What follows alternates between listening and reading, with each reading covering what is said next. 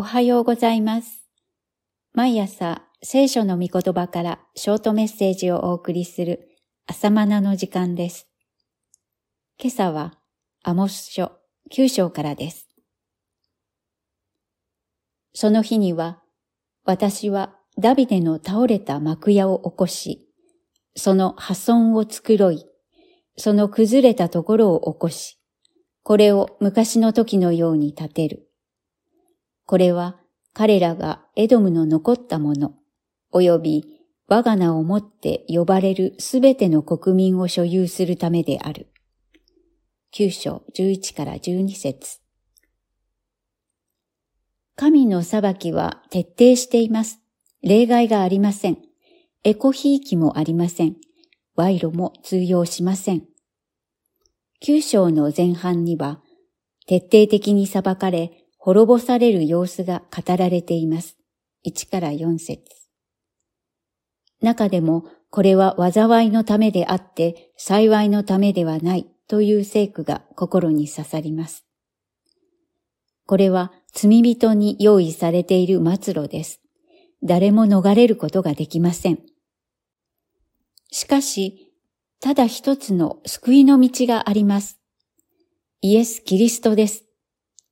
神の裁きが厳しければ厳しいほど、救いはキリストの十字架以外にないことを確信させてくれます。キリストが私たちに対する裁きを十字架で引き受けてくださったことが、いかに恵みであるかを教えてくれます。神はこのような徹底的な裁きの中でも、私はヤコブの家をことごとくは滅ぼさない。と言われます。これは例外的におめこぼしがあるという意味ではありません。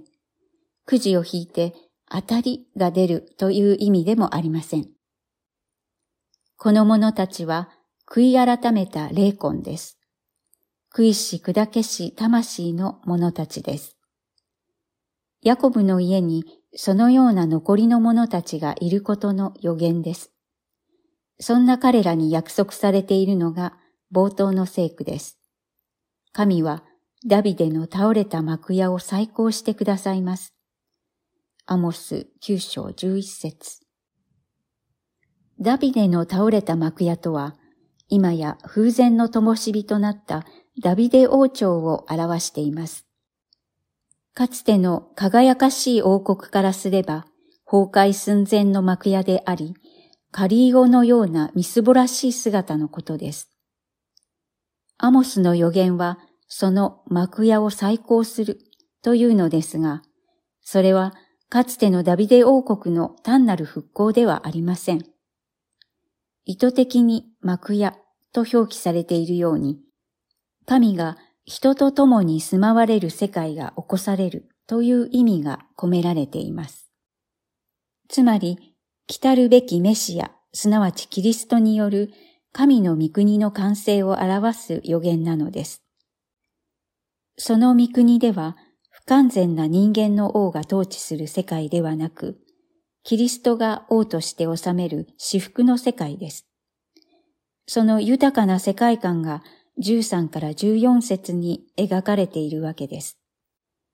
さて、そのダビデの倒れた幕屋が起こされるときに、エドムの残ったもの、および我が名をもって呼ばれるすべての国民を所有することになるのだと予言は続きます。きゅう章じゅうに節。エドムとは、イスラエルの兄、エサウの子孫ですが、不仲で敵対関係にあった民です。最も近い存在なのに犬猿の仲です。でも、そんな敵対者も、神の皆を呼ぶ者となって、御国の民となるのです。ここに和解の福音の完成した姿があります。それだけではありません。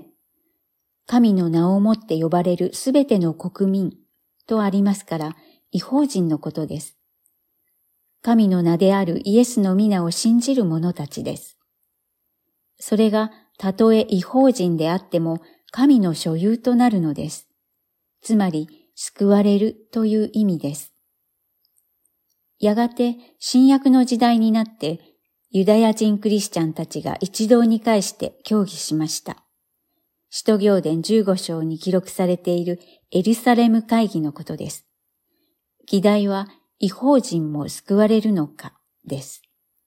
献献学学の末、議会がたどり着いた見解は、このアモス書きゅう章じゅういちからじゅうに節の聖句を引用し、異邦人も同じ神の御国の民であるという結論でした。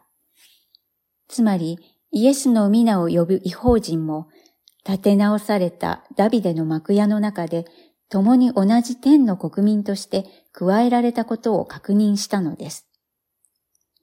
神がそうなさったのは、異邦人も神の皆を呼ぶようになったからです。